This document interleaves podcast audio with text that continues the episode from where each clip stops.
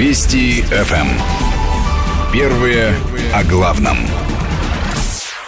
Всем добрый вечер. У микрофона Ольга Бадьева. И сегодня вместе со мной директор программы Международного альянса «Трудовая миграция» Сергей Болдырев. Сергей Иванович, здравствуйте. Здравствуйте. И эксперт Общероссийского народного фронта, глава исполкома движения против рака Николай Дронов. Николай Петрович, здравствуйте. Добрый вечер. Почему вроде бы э, такие, э, ну, по крайней мере, не на первый, на первый взгляд э, не похожие темы, мигранты и паллиативная помощь на дому. Именно это мы будем сегодня обсуждать, э, потому что, э, во-первых, у нас есть несколько инфоповодов за последнюю неделю. В частности, в Подмосковье, в Чеховском районе рассматривает суд дело женщины, которая работала сиделкой три с половиной года у пожилого человека, и все эти три с половиной года она его избивала, буквально измывалась над пожилым мужчиной. Женщина была приезжая, родственники узнали об издевательствах только после того, как ролик посмотрели. В общем, такое действительно часто бывает. И история в ней геронтологии, которую не, в общем-то, а о том, как сиделки там подрались. Сиделки выяснились, выяснилось, тоже были эм, с Украины. Действительно, у нас э, паллиативная помощь, э, работа сиделок, э, работа людей, которые помогают людям в непростые периоды, часто оказывают люди совершенно непрофессиональные, которые, наверное, даже больше не помогают, а мешают. Ну вот давайте попытаемся разобраться во всех этих проблемах. Давайте начнем с того, а что в принципе такое паллиативная помощь на дому и какие вообще категории больных, может быть, не больных, может быть, просто какие категории людей нуждаются в ней? Ну, Ольга, видите ли, на самом деле паллиативная помощь – это э, вид медицинской помощи. Вы затронули гораздо более широкий вопрос, такой спектр социальных услуг, связанный с уходом за нуждающимися в этом э, людьми, в том числе пациентами, безусловно, и просто людьми, дожившими до определенного возраста и нуждающимися в посторонней помощи. Э, в действительности паллиативная помощь как вид медицинской помощи представляет из себя комплекс медицинских вмешательств, направленный на избавление, пациента от боли и облегчение других страданий и других тяжелых проявлений заболевания для э, цели улучшения качества жизни неизлечимо больного пациента. А, мы затронули такую тему, которая несколько шире, чем именно медицинская помощь, в том числе паллиативная помощь, как разновидность. А, на самом деле спектр людей, которые нуждаются в том числе и в паллиативной помощи, и в социальном уходе, и посторонней помощи сиделок, нянь, он достаточно широк. Безусловно, к счастью, с учетом развития сегодняшних технологий в здравоохранении, допустим, многие пациенты, которые еще вчера были безнадежно и больные неизлечимы, допустим, наши пациенты онкологические, они сегодня получают достойный уровень медицинской помощи, имеют возможность э, достигать стадии стойкой ремиссии и обходиться без посторонней помощи. Но э, все-таки часть пациентов, страдающих таким тяжелым недугом, как рак, безусловно, на определенной стадии своей жизни начинают нуждаться в э, паллиативной помощи, в том числе и постороннем уходе. То есть не только в медицинских вмешательствах, но и каких-то социальных услугах, которые для них а, жизненно необходимы. Здесь мы вот как раз подходим к важному вопросу. Вот э, паллиативная помощь, ее должен оказывать человек с медицинским образованием, либо это вообще какая-то другая история? Однозначно да. На самом деле именно паллиативная медицинская помощь оказывается, э, как принято теперь говорить, специально обученными людьми, то есть это медицинские работники, прошедшие специальное обучение, и помощь это оказывается как в амбулаторных, так и в стационарных условиях. То есть у нас есть не только выездные паллиативные бригады, ну, то есть то, что сейчас формируется и создается, да, потому что у нас Институт паллиативной помощи, до юра появился в стране только с 1 января 2012 года с принятием закона об основах охраны здоровья граждан. Вот. Но если мы говорим о социальной помощи, то здесь, конечно, спектр тех, кто ее оказывает, гораздо шире. И это вызывает много вопросов потому что это непосредственно связано как с качеством этой социальной услуги, так и с безопасностью людей, которые нуждаются в посторонней помощи и в социальном уходе. Поэтому это вы о сиделках, да? Я о сиделках говорю. Если мы говорим о врачам, однозначно, как бы вы же не доверите лечение, но и не только лечение, и паллиативные мероприятия, то есть симптоматическое лечение, паллиативную помощь людям, которые не имеют специальной подготовки. Но, Медицина смотрите, это если, сложная а, отрасль. Вот если сиделка, наверное, можно провести аналогию между санитаром в больнице, который выносит утку, поправляет одеяло, каким-то образом помогает больному, не участвуя да, в медицинских а, операциях, и сиделкой. Ведь у санитаров а, нет медицинского образования, может не быть, вернее. Но э, все равно при э, приеме их на работу в медицинскую организацию они выполняют ряд необходимых требований, установленных действующим законодательством, и они не просто так оказываются на своем рабочем месте. Когда мы говорим о людях, которых э, родственники, близкие пациенты нанимают со стороны, это могут быть самые разные люди, и зачастую еще не, имею, не имеющие специальной подготовки. Да, очевидно, эти люди и не должны оказывать медицинскую помощь ни в коем случае, потому что медицинская помощь оказывается, как я уже сказал, людьми специально обученными. Но э, социальный уход – это тоже очень такая тонкая достаточно материя, тем более люди, которые нуждаются в социальном уходе, они оказываются в очень тяжелой жизненной ситуации, у них очень зачастую тяжелый психоэмоциональный фон, и люди, которые берутся оказывать эту помощь в широком сегменте, да, в широком спектре социальную помощь нуждающимся гражданам, должны иметь специальную подготовку и определенные навыки, особенно навыки в области, так сказать, коммуникации, общения с э, такими людьми они должны проходить специальную подготовку, на мой взгляд. Ну, то есть вы к тому, что у них должно быть образование какое-то? У них должна быть специальная подготовка. Очевидно, что, наверное, Курсы, так сказать, да, может? наверное, да, но обязательно, не обязательно для того, чтобы выносить утку и менять памперсы, надо заканчивать Московский государственный университет. Допустим. Очевидно, да, или медицинский, да, да. Ну, что медицинский, что обычный. Угу. Нет необходимости в высшем образовании для таких трудовых ресурсов. Но навыки профессиональные должны быть как у представителя любой профессии, понимаете? То есть умение делать свое дело качественно, безопасно и эффективно. А есть у нас э, в вузах, я имею в виду именно в вузах, э, какие-то направления, когда готовят именно врачей паллиативной помощи? Есть такая да, специальность? Да, врач паллиативной помощи – это специальность, она включена теперь в номенклатуру медицинских специальностей и в ряде медицинских э, вузов, высших образовательных учреждений.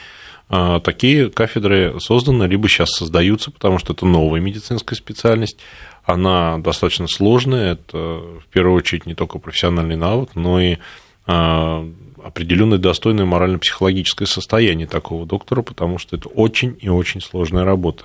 Если кто-то сталкивался в семьях, да, ну, не дай бог, ну, к несчастью, я это знаю, так сказать, не понаслышке для, так сказать, работы и вообще для ухода за больным человеком требуется а, очень много, так сказать, э, в плане психоэмоционального состояния, потому что и выгорание ухаживающих наступает. Это любой психолог вам скажет. Вопрос такой психологический больше. Так все-таки лучше это делать родственникам или нанять специалиста? Вы знаете, это зависит от клинической ситуации, от состояния лица, которое нуждается в уходе, если мы говорим о пациенте.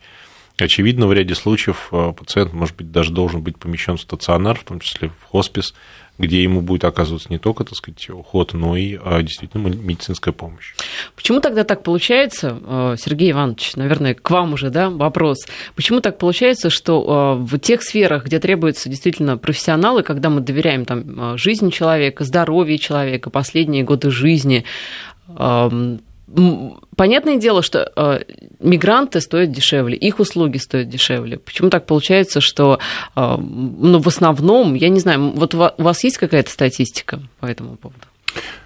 Вы знаете, статистики вот как раз по этому поводу нет, потому что, скажем, так сказать, э, есть э, общая такая строка, да, домашние работники – вот, где куда там включены ну, все. То есть няни, там, и няни, да, домработницы, сиделки, сиделки прочее, угу. прочее, там, да, включая там шоф... Э, водители, да, охранники, садоводы, кто угодно. Это те, кто официально работает в России? Ну, естественно, статистика, она ведется по официальным да, мигрантам, потому что те, которые работают в тени, их просто нет никакой возможности учесть, пока их, так сказать, не схватят за руку где-то там полиция. По патентам сейчас ведь э, патенты, да, у нас, по-моему? Да, собственно, понимаете, ведь для, э, скажем, так сказать, учета вот этой категории, да, которая работала это с 2010 года у нас ввели патенты для этой категории, да, кто работает у физических лиц для того, чтобы их как-то хотя бы учесть, да, как-то вот зацепить, чтобы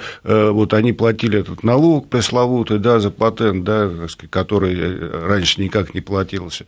Но опять же, я хочу сказать, что здесь речь-то идет о тех, так сказать, мигрантах, которые все-таки решились на то, чтобы этот патент получить, и, скажем, о тех э, работодателях, которых наняли, которые следят за тем, чтобы у нанятого им работника был какой-то документ для того, чтобы гарантии. Но этого мало, понимаете, э, чтобы, так сказать, был вот этот. Нужно еще э, выполнить трудовые э, требования, да, то есть Скажите, заключить... а в патенте указывается специальность, по которой собирается работать мигрант или нет? Ну, указывается домашний работник. Который включает, соответственно, и сиделок, да. и нянь, и, и да, в общем, безусловно. какие-то подтверждающие документы, что человек действительно может работать либо няней, да, либо сиделкой. Он предоставляет при этом? Ну, это все зависит от работодателя, который нанимает. То есть он может спросить э, о каких-то рекомендательных письмах, да, о каком-то э, опыте работы по какой-то, ну, скажем, водителю. Ясно дело, что у него должны быть как минимум права.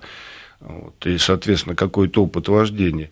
У охранника тоже может быть что-то такое, там, разрешение на ношение оружия, например, если это, это конечно, нужно.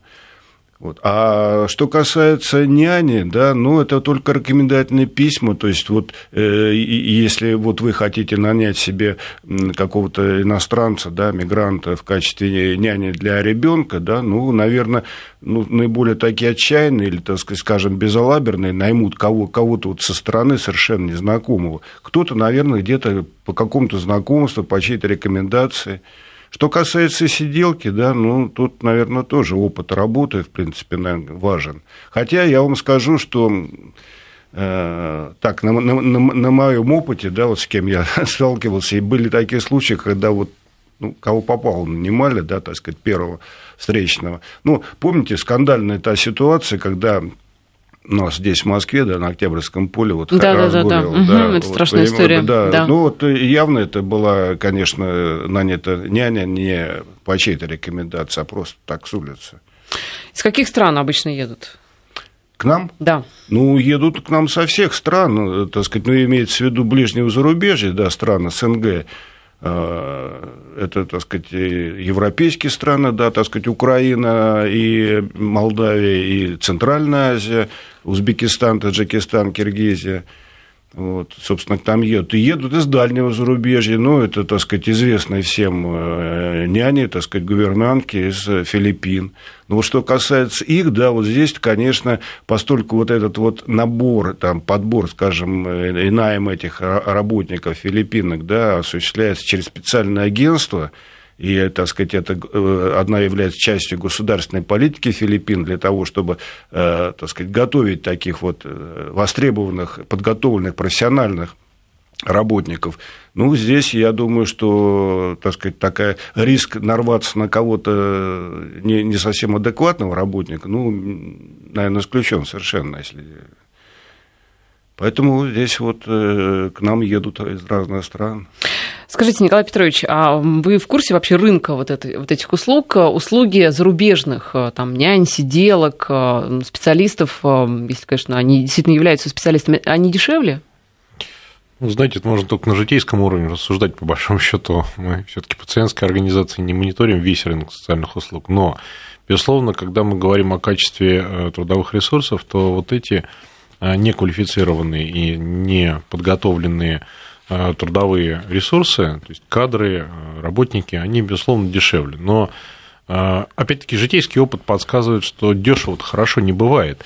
И возникает еще вопрос, если эти люди приезжают с целью найти себе рабочее место в Российской Федерации, а, к сожалению, с учетом общего положения экономического страны, мы понимаем, что отказаться от импорта рабочей силы пока не представляется возможным с учетом демографических обстоятельств, дефицита трудовых ресурсов э, на рынке труда, то эти люди должны э, понимать, что им необходимо выполнять требования нашего законодательства и отвечать тем э, нормам, которые есть в наших документах, регламентирующих допуск таких людей к профессиональной деятельности. Если мы говорим о врачах и среднем медицинском персонале, эти люди должны получить подтверждение на право профессиональной деятельности в нашей стране. Этим занимается Федеральная служба по надзору в сфере здравоохранения. Они выдают соответствующие э, аккредитационные документы, потому что даже если вы пригласите академика, уважаемого из-за рубежа, допустить его к совершению каких-то медицинских манипуляций э, с учетом действующего законодательства будет не так-то просто. Он должен получить соответствующее разрешение, как бы это удивительно не было. Вот. Но это же касается медицинских сестер и обычных врачей. Да? Но когда мы говорим о людях, которые ухаживают за тяжело больными людьми, за нуждающимися, конечно, родственники пытаются сэкономить, потому что это очень тяжкое бремя, это достаточно затратное в любом случае мероприятие. И а, здесь, конечно, уже не до сертификатов. Но это вопрос э, на самом деле совершенствование государственного регулирования в этой сфере. И, наверное, а есть какое-то регулирование в этой сфере? Ну, опять-таки, я прямо привел пример а, процедуры допуска медицинских работников профессиональной деятельности. Я думаю, что есть э, определенные э, полномочия у Министерства труда и социальной защиты, которые должны эти вопросы регулировать и решать. Э, при необходимости, соответственно, надо провести мониторинг нормативно-правовой базы и принять определенные управленческие решения. Ну, смотрите, Николай Петрович, у нас, вот мы говорили о паллиативной медицине, медицине, а у нас вообще есть какая-то государственная программа на этот счет, которая там реализуется? Конечно, есть. У нас есть э, государственная программа а, Российской Федерации развития здравоохранения. Если мы говорим сейчас о именно медицинском сегменте, о сегменте оказания медицинской паллиативной помощи. Сиделки туда не входят? Нет, конечно, это социальная услуга, угу. а это даже, так сказать, не услуга, входящая в номенклатуру медицинских услуг, а официальная, которая утверждена приказом Минздрава России. А, здесь есть в каждом, ну, у нас есть программа государственной гарантии оказания гражданам бесплатной медицинской помощи. У нас есть территориальные программы в каждом регионе, которые финансируются в основном за счет средств обязательного медицинского страхования и а, являются в том числе расходными обязательствами субъектов, то есть региональными бюджетами.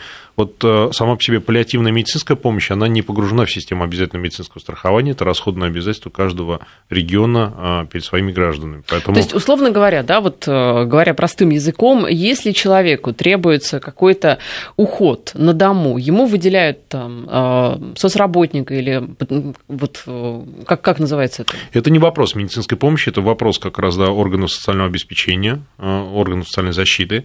Они занимаются э, по показаниям, так сказать, определением вот этих вот помощников по хозяйству, да, здесь есть ряд критериев, которые устанавливают, соответственно, Министерством труда и социальной защиты. Что касается медицинской помощи, если пациенту нужна паллиативная помощь, он может бесплатно получить ее в объеме программы государственных гарантий в регионе своего проживания. К сожалению, да, у нас поэтому возникают частенько такие случаи, когда люди приезжают там, я не знаю, например, из Кургана в Москву там, или из Магадана добираются до Санкт-Петербурга, и они вынуждены там проходить лечение, допустим, в федеральных клиниках или в других медицинских организациях, но терапевтическая, так сказать, составляющая не дает результат. К сожалению, медицина не всесильна, да, и им вот здесь сейчас требуется паллиативная помощь. И там есть определенные вопросы организационного характера, но, а, так сказать, есть соответствующее поручение президента, лидера Народного фронта, которые в этом направлении должны быть исполнены, и над ним ведется работа. Это работа, касающаяся совершенствования бюджетного законодательства, межбюджетных отношений. Такая тема как бы для потребителя неинтересная, да, но она должна быть, эта работа выполнена. Платная помощь, какие-то частные компании в этой сфере работают? Ну, мы можем сталкиваться с этим практически на каждом углу. Вы обратите внимание, у нас, если мы посетим а, медицинские организации, начиная там от федеральных и заканчивая региональными, а, везде есть объявление об уходе а, платной перевозки о платных угу, сиделках. Скорой, да. Никто не регулирует этот рынок. Рынок этот достаточно емкий, э, потому что, ну, если бы он не был емким, и если бы этой проблемы не было, мы бы сейчас здесь не собрались и не обсуждали, но никакого, так сказать, э, регуляторного воздействия на этот рынок практически нет. И действительно никто не проверяет ни качество работы таких компаний, э, не, так сказать, уровень сервиса, который они предоставляют, не качество персонала, задействованных, задействованного при оказании таких услуг. А, безусловно, может быть, со временем а, государство обратит на это внимание, но есть определенные программы там, добровольного страхования, которые предполагают ассистентские, допустим, услуги для застрахованных лиц на случай критических заболеваний. Там, пожалуйста, все, в принципе, возможно, и этот сервис тоже можно добавить для такого, так сказать, застрахованного лица, все зависит от объема покрытия. Но, опять-таки, эти организации не получают никаких лицензий, в отличие от медицинских организаций, потому что получить лицензию на оказание медицинской помощи по тому или иному профилю достаточно сложно. Это непростая длительная процедура, которая требует проверки на предмет соответствия всем лицензионным требованиям такой организации, от персонала до помещений, санитарно-технического, так сказать, оборудования. А что касается сиделок, у нас есть какая-то госпрограмма, условно говоря, по сиделкам, потому что ведь даже если есть родственники, родственники, во-первых, они работают, чтобы зарабатывать на лекарства, они э, должны работать, они не могут э, целыми днями сидеть, э, сидеть там с родственником своим. И здесь нужна какая-то помощь. Ну, лекарства, слава богу, по закону положено бесплатно, не всегда их можно ну, получить. смотря какие, да. Вот, да, но я имею в виду бесплатно для подобного рода, так сказать, наших граждан, которые заболели тяжкими заболеваниями социально значимыми. Э, если мы говорим о государственной программе именно социальных услуг в части сиделок, то мне, например, об этом ничего не известно. Угу. Я упоминал программу государственных гарантий бесплатного оказания медицинской помощи. Но это социальная помощь, это социальная услуга, это сервисное сопровождение, в том числе сервисное сопровождение лечебного процесса. К сожалению, с э, качеством этого сервисного сопровождения, ну, у нас всегда так или иначе э, были какие-то проблемы в истории нашей страны, да, люди всегда недовольны какими-то именно, не, может быть, не столько деятельностью врачей, сколько э, сервисной составляющей, условиями, в которых им приходится получать медицинскую помощь. Паузу мы сейчас сделаем и затем вернемся в эфир. В Москве 19.33 мы возвращаемся в эфир. Я напоминаю, что у нас в студии директор программы Международного альянса «Трудовая миграция» Сергей Болдырев и эксперт Общероссийского народного фронта, глава исполкома движения против рака Николай Дронов. Мы говорим о паллиативной помощи на дому, а также о сфере услуг, в которую отнесли сиделок. Э, э, ну, няни – это отдельная история, не будем затрагивать ее. И людях приезжих, которые в том числе этим занимаются. Николай Петрович, вот мы закончили с сиделками, вернее, мы начали с сиделками, так и не, не поняли, есть ли какие-то государственные сиделки. Я так понимаю, что в общем-то нет. Поэтому если, да, э, Сергей Иванович, если человеку нужна там какая-то э, помощь, чтобы ухаживать за больным, в основном нанимают кого-то просто со стороны и даже, скорее всего, без образования. Вопрос, а где? Вот где? Вот вы говорили, что в основном это по рекомендации. А если опросил всех знакомых? Нет вот нет, да, ничего не посоветовали. У нас есть какие-то, я не знаю, фонды, есть какие-то там компании, либо это объявление в газете.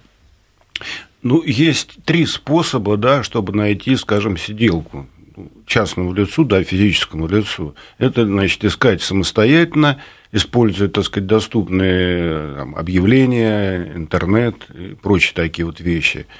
Э, воспользоваться услугами есть, э, скажем, такие э, агентства – их нас в Москве, насколько я знаю, ну, где-то порядка э, там, дюжины, которые занимаются специально, так сказать, по подыскиванием работников э, в соответствии с требованиями работодателя, да, э, там, няни или сиделки э, с опытом, ну и, соответственно, зарплатой. И есть, э, скажем, люди, да, я даже не знаю, как их назвать, там, индивидуальные предприниматели, там, самозанятые, которые, так сказать, вот, являются посредниками между, у них есть там определенный контингент, выход на, так сказать, скажем, людей, кто мог бы работать, да, вот там уже какой-то там, скажем, накопившийся, да, у них есть э, список. База да, данных, да, говоря. База данных такая. И, соответственно, э, по рекомендации или каким-то способом на них выходят нуждающиеся, да, они вот, так сказать, сводят их.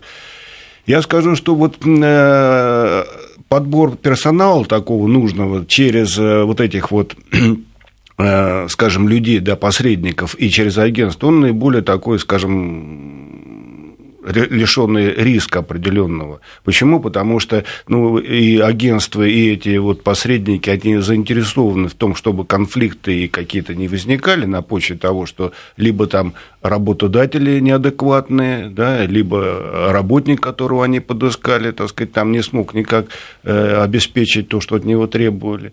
Поэтому, по сути дела, вот э, те случаи, когда, э, ну, это вот то, что, то, что печатается, да, те случаи, когда вот эти работники, так сказать, находили э, работу себе, были приглашались через эти вот агентства и посредников, они, в общем, по сути дела, так скажем, счастливые. Что касается подбора персонала вот на самостоятельно, ну, здесь как повезет как повезет, понимаете? В общем, на свой страх и риск. Да, на свой страх и риск. Скажите, а агентство, если, допустим, э, семья наняла сиделку и недовольна сиделкой, там вещи она крадет, ну, вдруг они так вот решили, да. Ну, это, кстати, вы знаете, что вот вы зря улыбаетесь, это самая популярная жалоба на сиделок, что крадут вещи. Не что как-то плохо ухаживают, а вещи крадут. А, либо действительно плохо ухаживают, то а, жаловаться кому? Этому агентству оно будет решать уже проблемы? Да, естественно, ну, с кем вы заключали договор, поскольку, так сказать, когда вот идет э, такая договоренность, да, э, ну, через агентство, значит, они стараются все-таки заключать договора какие-то. Почему? Потому что, с одной стороны, им отчитываться надо, а с другой стороны, вот решать вопросы, о которых вы сказали. Почему? Потому что ну, тут может дойти действительно до каких-то таких серьезных вещей, связанных с уголовным законодательством. Может быть. Да и доходит, вот мы да. новости читаем. Поэтому, поэтому, по сути дела, э, так сказать, вот э, подбор персонала через эти э, агентства, через людей проверенных, да, ну, по рекомендации, потому что вот э, а, а, оно более востребовано на рынке, чем вот такая самостоятельность. Хотя у нас сейчас спрос, вот, ну, по крайней мере, данные идут, спрос вот на такие, такого сорта работников, я имею в виду домашних, так не только на сиделка, а вообще в широком понимании, он очень большой растет. Не только у нас в России, да, вот я, я так сказать, узнал с удивлением, что и в Казахстане тоже достаточно такой большой спрос ну, если говорить об СНГ. Поэтому... А в основном из каких стран это люди? Я уже называл, в основном это... Ну, вы про нянь филиппинских рассказывали. Не, не, не, это я просто как контраст. Да. А то, что касается у нас, да, ну, у нас несколько попроще, хотя, сами понимаете, все зависит от того, э, какие требования, какие возможности, да, там, финансовые есть у того человека, который приглашает его этого работника. А так, в принципе, я хочу сказать, это у нас традиционно, э, так сказать, Украина и Молдова, а, так сказать, Таджикистан, Киргизия и Узбекистан. Поэтому, по сути дела, тут особого выбора нет. Ну, угу. Грузия, Азербайджан. Э, вот, кстати, Азербайджан, да, я тоже, так сказать, удивился по данным, и вот они почему-то, так сказать, вот пользуются в качестве там, домашних э, в Казахстане. А по качеству, скажите, как-то отличаются приезжие из разных стран? Ну, по отзывам, может быть? Э, вы знаете, вот при... нельзя так вот говорить, мне кажется, это на мой взгляд, Не, что при... Отзывам, при... приезжие из разных стран. Здесь речь идет о конкретных людях да, то есть сказать, приехал человек, э, скажем, там из э, Таджикистана, да, весь вопрос о том, чтобы он, э, так сказать, ну, достаточно хорошо владел русским языком, да, и, соответственно, был добросовестный, психологически, так сказать, устойчивый, и, так сказать, умел делать какие-то, были какие-то навыки у него, желательно, так сказать, отработанные, ну, связанные с вот этими всякими э, оказанием домашних услуг. Вот, собственно, неважно, от какой он страны приедет. Главное, это по- человек. По- понятно, что, э, скажем, так сказать, из э, Украины и Молдавии, да, так сказать, они пользуются большим преимущественным, так сказать, спросом на них, спрос такой. Почему? Потому что, ну, как правило, так сказать, украинцы и молдаване, они лучше владеют русским языком, да, и, так сказать, по культурному, скажем, так сказать, близости к нам они ближе чем э, люди из Центральной Азии. Николай Петрович, а на что нужно обратить внимание, если вы, э, неважно там, э, каким образом нанимаете для человека сиделку, либо, возможно, какого-то человека, который им медицинские услуги, может быть, будет оказывать. Здесь можно ли вот предотвратить те истории, те случаи, к сожалению, которые бывают, что камеры, что ли, ставить? Да, вот все советуют, ставьте камеры, если вы хотите быть уверенным. Ну, это не решение проблем, наверное, да, в любом случае э, ну, меры элементарной, так сказать, осмотрительности, они помогают нивелировать какие-то такие лежащие на поверхности, да, негативные моменты, наверное, есть смысл познакомиться как минимум с документами, удостоверяющими личность, а, посмотреть документы о профессиональной подготовке, а, поинтересоваться э, законностью нахождения человека в Российской Федерации – как правильно коллега заметил, может быть, Но ведь Сергей смысл... Иванович говорит, главное, чтобы человек был хороший, понимаете? Неважно, законно он находится, незаконно, может быть, это и не имеет смысла. Видите ли, э, хороший парень, да, или хорошая девушка – это не профессия. Да. Это состояние души, наверное. Поэтому э, вы же хотите получить социальную услугу, который, к качеству которой у вас есть определенные требования и определенные ожидания. Да? Она должна быть эффективной, безопасной и э, адекватный по соотношению цена-качество. А, поэтому а, мне кажется, что а, если вы задались целью найти такого помощника, да, то, наверное, проще обратиться все-таки к какое-то профессиональное агентство, вопрос только, опять-таки, его репутация, либо посмотреть по знакомым. На самом деле, в части оказания медицинской помощи я бы не доверял подобного рода людям, потому что все-таки медицинская помощь оказывается профессионалами, допущенными к ее оказанию, в том числе и на дому. Уж лучше вызвать скорую помощь иной раз, вот, либо обратиться к участковому врачу-терапевту, да, либо обратиться, так сказать, в выездную бригаду паллиативную. И когда человек нуждается, допустим, в паллиативной помощи, то а, Э, с учетом той навигации и порядка оказания паллиативной помощи взрослому населению, в принципе, есть такая возможность, когда нужны мне медицинские какие-то вмешательства. Вот. Но в любом случае, э, Конечно, человек, который оказывает вот такую услугу больному человеку, должен иметь минимальные азы, так сказать, ну, должен знать определенные вопросы, связанные с медициной, с оказанием медицинской помощи. Так нужно посмотреть документы. Обязательно. Что, что еще? На что еще посмотреть? В глаза, может быть. На паспорт посмотреть, на документы, в глаза. Ну, наверное, как бы психоэмоциональные моменты тоже о многом могут сказать, но впечатление обманчивое. С другой стороны, вот те противоправные действия, которые могут быть совершены такими э, работниками, да, это все таки наверное, исключение, не правило, да, безусловно. Ну, знаете, как бы и среди а высокопоставленных, там, не знаю, топ-менеджеров тоже могут оказаться люди не самой лучшей морально-этической, так сказать, составляющей, да, и это зависит э, от многих факторов. Ну, конечно, природа человека такова, что, к сожалению, наверное, пока будут существовать материальные ценности, на них будут посягать, но здесь мы не об этом говорим, мы на самом деле говорим о качестве социальных услуг. И для того, чтобы качество социальных услуг было соответствующим, к этому качеству, к измерению этого качества должны быть э, предъявлены определенные критерии, какие-то стандарты. Сейчас этих стандартов нет. Действительно, у нас нет программ государственных гарантий а, обеспечения нуждающихся граждан сиделками. Ну, государство – это не безразмерный источник э, социальных благ, к сожалению. Да, мы уже говорили, что там даже в условиях трудной ситуации у нас и с трудовыми ресурсами проблемы, и с финансовыми.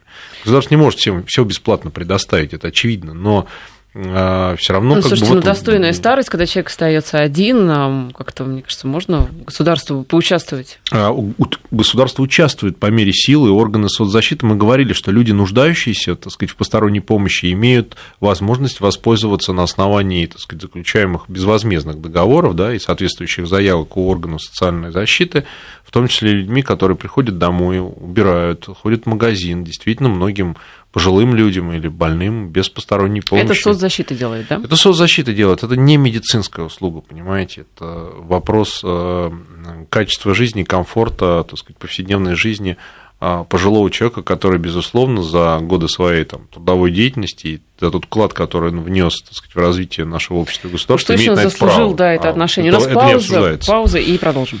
Директор программы Международного альянса «Трудовая миграция» Сергей Болдырев и эксперт Общероссийского народного фронта, глава исполкома движения против рака Николай Дронов у нас в студии. Мы говорим о паллиативной помощи на дому и а, о том, кто ее оказывает, всем ли стоит доверять. Значит, мы посмотрели документы, мы каким-то образом оценили, ну, чисто вот так, да, субъективно адекватность человека. По сути, больше мы ничего сделать не можем. У нас все равно, а, вот, ведь, представляете, вы доверяете не знаю, там, своего родственника, э, по сути, чужому человеку. Как-то можно, ну, я не знаю, как, как быть уверенным? Ну, кроме камер. Я думаю, что все равно... Или это риторический вопрос? На этот вопрос не будет никогда однозначного ответа. Вы знаете, как Шутил известный киногерой, верить никому нельзя, да, ну, понятно, что это, конечно, гипербола определенная, но между тем, а, все таки в человеческих отношениях надо, наверное, исходить из э, принципа добросовестности и разумности. Безусловно, те случаи, которые э, приводятся вот как отрицательные примеры, это все таки э, давайте будем говорить, исключение из правила, их меньшинство. Ну, просто они становятся известны, они, они широко вопиющие. обсуждаются, да, и тогда складывается ощущение, что их много таких случаев. Они вопиющие, да, и здесь как бы э, роль, наверное, средств массовой информации тоже, так сказать, положительных примеров. Мы, к сожалению, очень редко говорим о, так сказать, экстраполяции, о популяризации каких-то положительных практик. То есть были такие положительные практики, сейчас в сегмент оказания э, подобного рода услуг, в том числе социальных услуг, активно включаются социально ориентированные НКО. Это была инициатива вообще Российского народного фронта, президент ее поддержал, и э, соответствующие поручения были даны профильным ведомствам. И сейчас э, реестр социально ориентированных НКО постепенно наполняется. Эти люди, э, которые и так по зову сердца на волонтерской основе оказывали такую помощь, будут включаться в эту систему, потому что мы знаем огромное количество и благотворительных фондов, которые содействуют э, в том числе получению э, определенной сопутствующей, помимо паллиативной медицинской помощи, помощи людям в ней нуждающимся, вот есть э, огромное поле для развития волонтерского движения, о чем говорил наш президент в последнем послании к Федеральному собранию, для студентов медицинских вузов, для будущих социальных работников – это, наверное, как раз вот э, та площадка, где они могут проверить свои отчасти будущие профессиональные навыки, и даже не столько навыки профессиональные, сколько морально-психологическую пригодность к работе с людьми.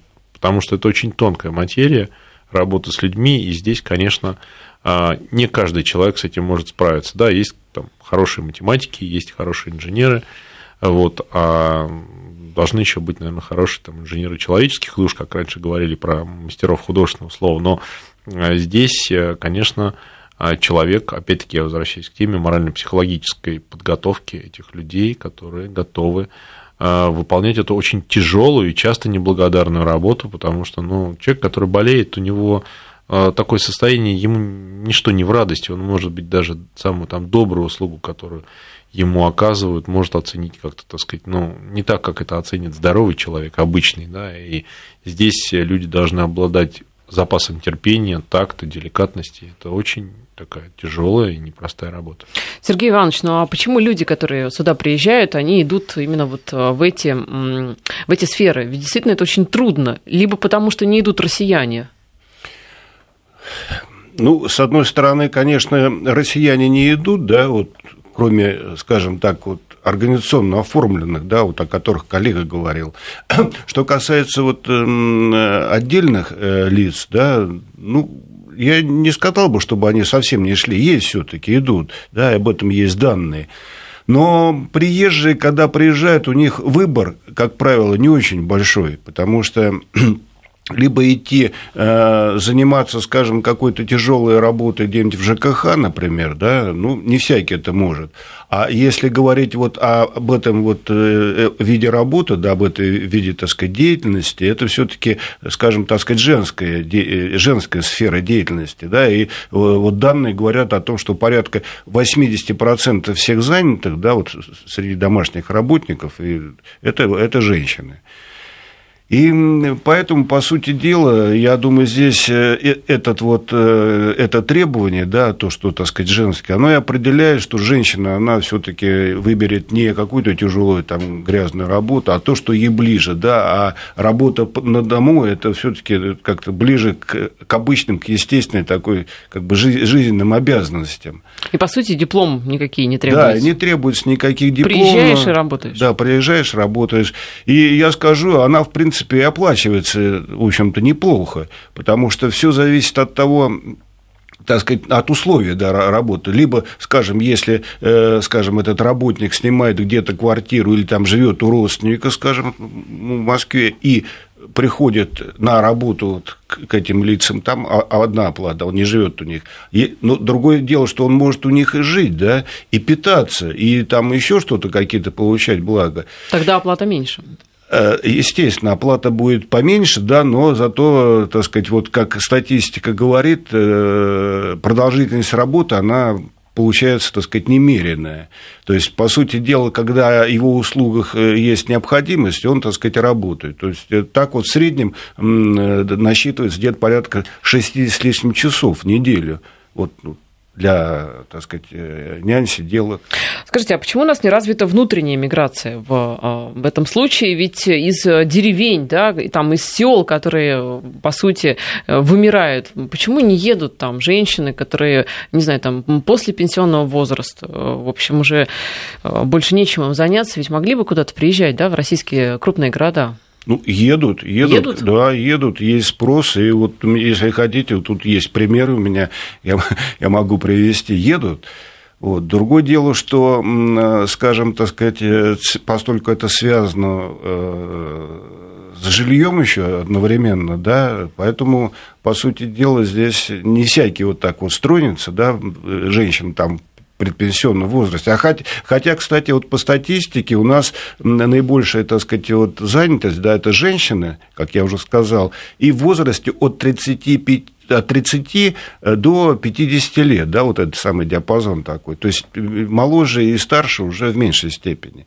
То есть самые э, женщины, те, которые, вот, ну, скажем, имеют опыт работы определенный. Что касается, вот, вот вы говорили о, скажем, таких э, работниках, которые, ну, не очень, так сказать, скажем, добросовестные, я с вами полностью согласен, но, к сожалению, у нас встречается и обратная картина, когда, скажем, э, нормальные, так сказать, люди попадают ну, в такие, грубо говоря, семьи или в такую обстановку в семьях, что, как говорится... Мама, не горюй. Да, случаются конфликты, серьезные конфликты. А что там бывает?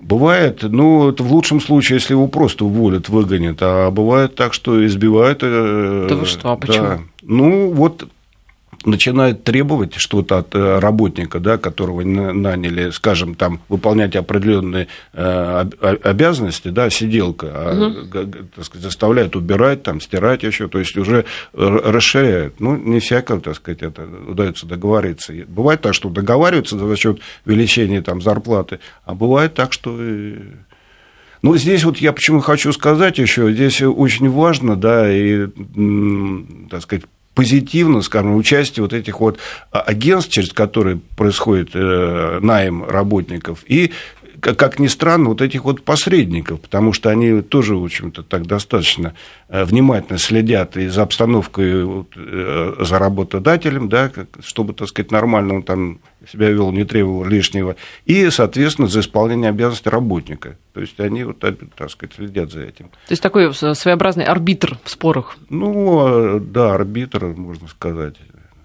Ну, просто получается, когда доходит э, что-то до серьезных случаев, то, в общем, выясняется, что и э, няня там или сиделка была без документов. Э, вот вы говорите, что нет какой-то статистики по неофициально занятым, но вот на самом деле, я думаю, она есть, эта статистика все равно как-то пытаются вести, те же там ФМС каким-то образом, наверное, пытаются работать. Я думаю, что даже интересно, у нас же вроде бы как уменьшилась миграция в последние годы, по крайней мере, нелегальная, и в принципе миграция. Даже интересно, вот какая сейчас статистика статистика, нет информации у вас? Ну, вы знаете, она у нас действительно, так сказать, уменьшилась, да, у нас вообще, в принципе, уменьшилось количество э, иностранцев, которых к нам, ну, по сравнению с прошлым годом, э, которые не прошлым, а позапрошлым, потому что статистика, скажем, за истекший год, а 2016, а если по сравнению с 2015, у нас, э, так сказать, на миллион человек въехал иностранцев меньше.